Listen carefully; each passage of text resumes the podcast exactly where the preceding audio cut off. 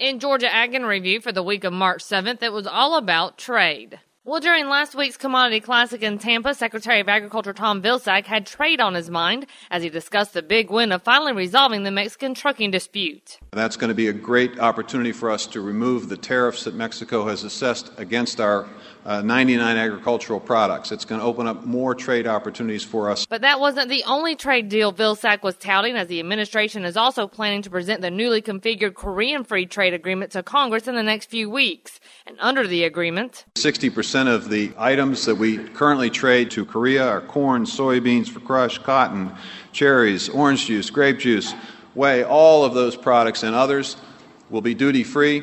Uh, the other 40% of that which we trade will have their tariffs and duties reduced over a period of time. Vilsack added that the passage of the Korean Free Trade Agreement could ease the way for congressional approval of other agreements with other nations. And sticking with the trade theme, Randall Wiseman has this. When it comes to the U.S. South Korea Free Trade Agreement, Agriculture Secretary Tom Vilsack said Congress must move swiftly to ratify it because if we don't act quickly and decisively, America's competitors will secure their own trade deals with Korea and our competitors' products will achieve an advantage at the expense of American productivity. The expanded opportunity this represents for American agriculture in a variety of products, including beef, and you're talking about additional $1.8 billion of additional trade opportunities and 16,000 jobs these are benefits that can happen right away. These are benefits that we can see immediately. Korea is currently negotiating a trade agreement with Australia, a major U.S. competitor for the Korean beef market, which may allow tariff cuts for Australian beef to take effect before those on U.S. beef if ratification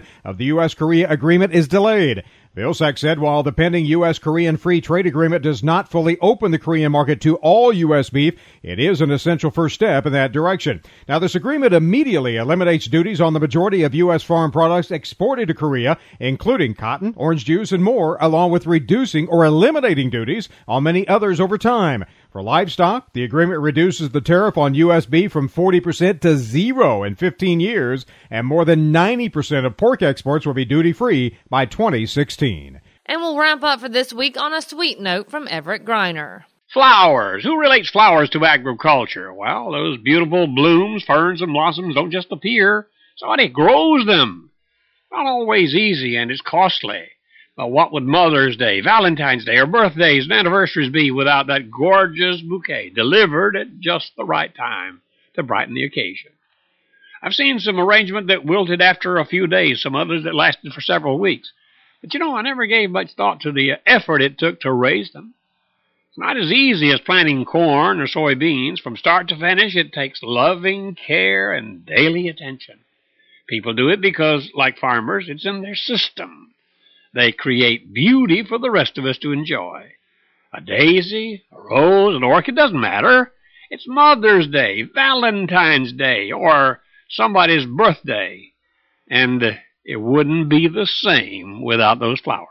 And remember, you can find these stories along with all the week's Southeast AgNet reports on our website at southeastagnet.com. I'm Julie McPeak with Southeast AgNet's podcast.